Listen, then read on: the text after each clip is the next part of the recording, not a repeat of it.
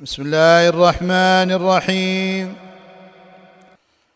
تفسير سورة القارعة. هذه السورة مكية وعدد آياتها إحدى عشره والقارعة اسم من أسماء القيامة. وتضمنت السورة وصفا لبعض أحوال يوم القيامة وأهوالها. وذكر الفريقين السعداء والأشقياء. من يثقل ميزانه ومن يخف وعاقبة كل منهما. الآيات القارعة ما القارعة وما أدراك ما القارعة. يوم يكون الناس كالفراش المبثوث وتكون الجبال كالعهن المنفوش فأما من ثقلت موازينه فهو في عيشة راضية وأما من خفت موازينه فأمه هاوية. وما أدراك ما هي؟ نار حامية. التفسير قوله تعالى القارعة أي القيامة. اسم فاعل من القرع وهو الضرب الشديد وسميت القيامة بذلك لأنها تقرع القلوب والأسماع وتفزعها بأهوالها كما سماها الله الحاقة والطامة والغاشية وكثرة أسمائها. وكثرة أسمائها تدل على عظم شأنها وكثرة أهوالها. وأول ذلك النفخ في الصور نفخة الفزع الفزع نفخة الفزع. وهذا الفزع يلم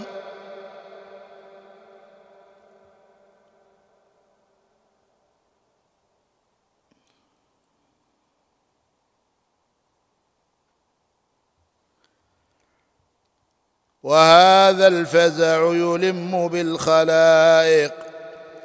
كما قال تعالى يوم ينفخ في الصور ففزع من في السماوات ومن في الأرض إلا من شاء الله.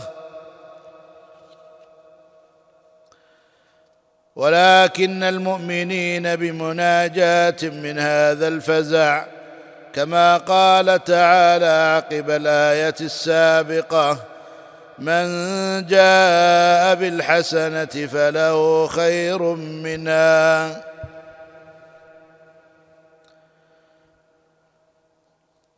ولكن المؤمنين بمنجاة من هذا الفزع كما قال تعالى عقب الآية السابقة من جاء بالحسنة فله خير منها وهم من فزع يومئذ آمنون. وفي قراءة ابن كثير وأبي عمرو وابن عامر ويعقوب من فزع يوم يومئذ آمنون. من فزع يومئذ آمنون. من فزع يومئذ آمنون. بإضافة فزع إلى يومئذ وخفض يوم. وعليه فظاهر الآية دخول المؤمنين في قوله تعالى إلا من شاء الله فلا يصيبهم الفزع في ذلك اليوم. وقوله القارعة مبتدأ.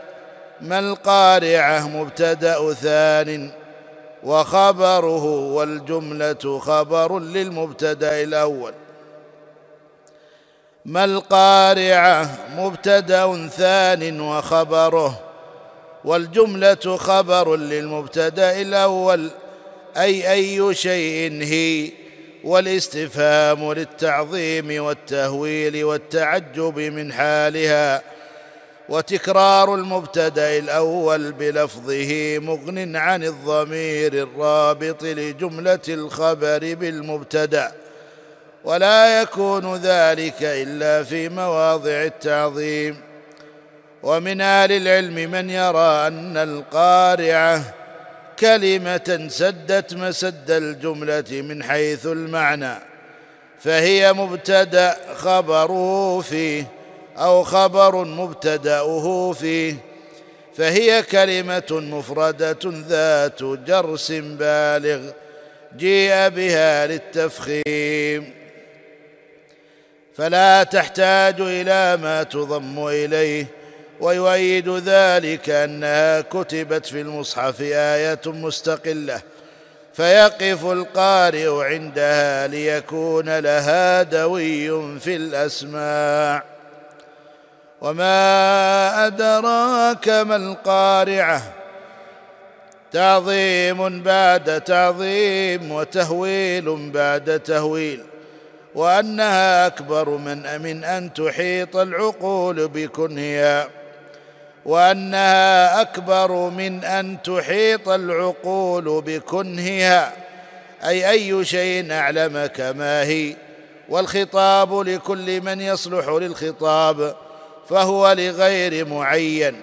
أي إنك أيها الإنسان لا تعلم كنها ولا تدرك قدرها ومهما قدرت فهي أعظم من ذلك. فشأن القارعة بعيد عن متناول العقول. وفي قوله ما القارعة وما أدراك ما القارعة؟ إظهار في مقام الإضمار. إظهار في مقام الإضمار لزيادة التعظيم والتهويل. والأصل ما هي وما أدراك ما هي؟ فهنا ستة أمور اشتملت عليها الآيات لتعظيم أمر القيامة. اولا لفظ القارعة ثانيا ذكر هذا اللفظ ثلاث مرات ثالثا الاستفهام في قوله ما القارعة رابعا الاستفهام في قوله وما أدراك. خامسا الاستفهام في قوله ما القارعة. سادسا التقييد بالظرف الذي في تلك الأهوال. في قوله يوم يكون الناس كالفراش المبثوث وتكون الجبال كالعهن المنفوش. يوم منصوب بفعل محذوف أي تقرع الأسماع يوم يكون الناس أي عند البعث من شدة الفزع كالفراش جمع فراشة وهي الطيور الصغيرة الضعيفة التي تتساقط في النار. المبثوث أي المنتشر في كل مكان شبه الله الناس يوم القيامة في كثرتهم وانتشارهم وضعفهم وذلتهم واضطرابهم وإسراعهم إلى الداعي حين يدعوهم إلى المحشر بالفراش المبثوث المتطاير إلى النار. وفي آية القمر شبههم الله بالجراد المنتشر. قال تعالى خش عن أبصارهم يخرجون من الأجداث كأنهم جراد منتشر. قيل هما صفتان في وقتين مختلفين. أحدهما عند الخروج من القبور. يخرجون فزعين لا يهتدون أين يتوجهون. فيجيئون ويذهبون على غير نظام فهم حينئذ كالفراش المبثوث بعضه في بعض لا جهة له يقصدها فإذا سمعوا المنادي قصدوه فصاروا كالجراد المنتشر لأن الجراد يتوجه دائما إلى ناحية مقصودة نقله ابن عطية وجاء وصف حال الناس يوم القيامة في قوله تعالى وتركنا بعضهم يومئذ يموج في بعض ونفخ في الصور فجمعناهم جمعا. على القول بأن الضمير في بعضهم يعود إلى جميع الناس هذا هذا حال الناس في ذلك اليوم. هذا حال الناس في ذلك اليوم. وأما الجبال فاستمع إلى قوله سبحانه وتكون الجبال بعد صلابتها وتمكنها في الأرض كالعهن المنفوش أي الصوف المتفرق ووجه, ووجه الشبه ووجه الشبه التفرق والخفة واللين وذكر الجبال مع الناس إشارة إلى عظم القارعة حيث أثرت في الجبال فكيف بالناس.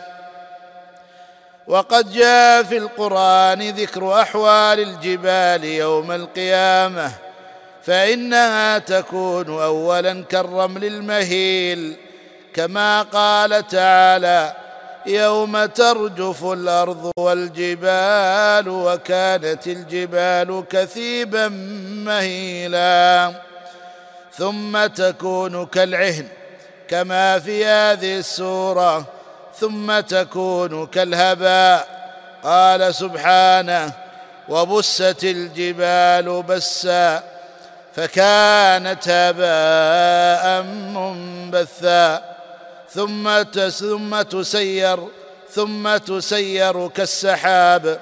قال تعالى وترى الجبال تحسبها جامدة وهي تمر مر السحاب ثم تكون على وجه الأرض كالسراب.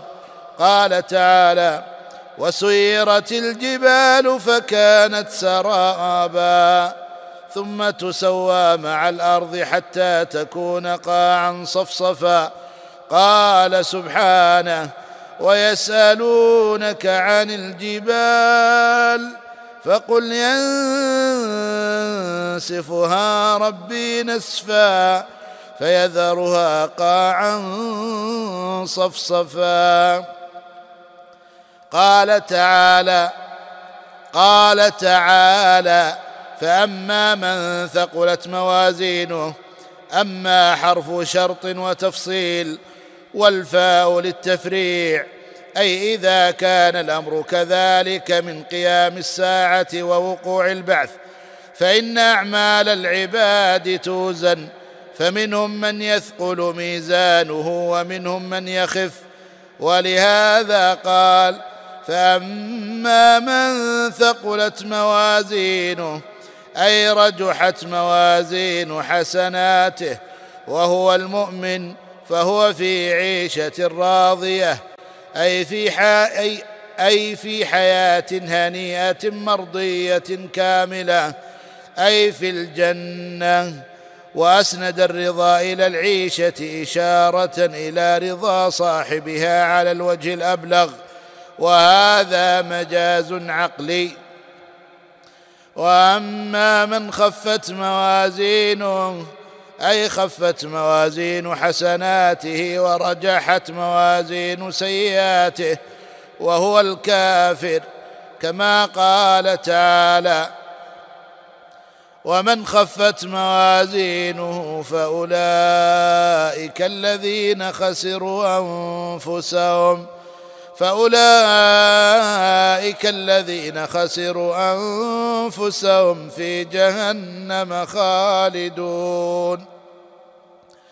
والموازين جمع ميزان وهو الميزان الذي توزن به أعمال العباد يوم القيامة وجمع باعتبار تعدد الموزونات. وقوله سبحانه فأمه هاوية أي مأواه الذي يأوي إليه جهنم كما يأوي الطفل إلى أمه كما قال تعالى ومأواه النار وأصل الهاوية المكان العميق. ثم عظم شأن النار فقال وما أدراك ما هي؟ أي أي شيء اعلمك ما هي؟ والهاء للسكت ثم بينا فقال نار حامية أي شديدة الحرارة. وهناك قسم ثالث لم يذكر هنا. وهم من تساوت حسناتهم وسيئاتهم. وقد قيل إنهم أصحاب الأعراف.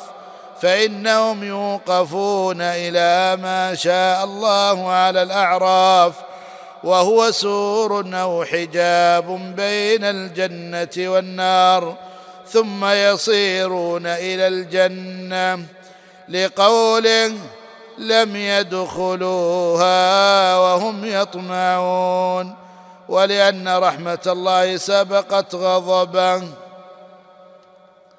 الفوائد والأحكام. اولا أن من أسماء القيامة القارعة. ثانيا تهويل الحدث العظيم. ثالثا أن الناس بعد البعث يموج بعضهم في بعض كالفراش المبثوث. رابعا أن الجبال يوم القيامة تذهب صلابتها وتصير كالعهن المنفوش. خامسا أن من الناس من يثقل ميزانه. سادسا أن من ثقل ميزانه يصير إلى الجنة التي فيها العيشة الراء سادسا أن من ثقل ميزانه يصير إلى الجنة التي فيها العيشة المرضية. سابعا أن من خف ميزانه يؤول إلى النار. ثامنا إثبات الميزان والرد على من أنكره. تاسعا وزن أعمال العباد. عاشرا إثبات البعث والجزاء. الحادي عشر إثبات الجنة. الثاني عشر إثبات النار. الثالث عشر شدة حرارة نار جهنم. الرابع عشر أن من أسماء النار الهاوية. الخامس عشر أن الشقي يهوي في نار جهنم. السادس عشر تعظيم أمر النار. السابع عشر إثبات عدل الله وحكمته في جزائه للعاملين. كان هذا المشروع برعاية أوقاف الشيخ علي بن عبد العزيز الضويان رحمه الله وغفر له ولوالديه وبارك في ذريته وجعله في موازين حسناتهم.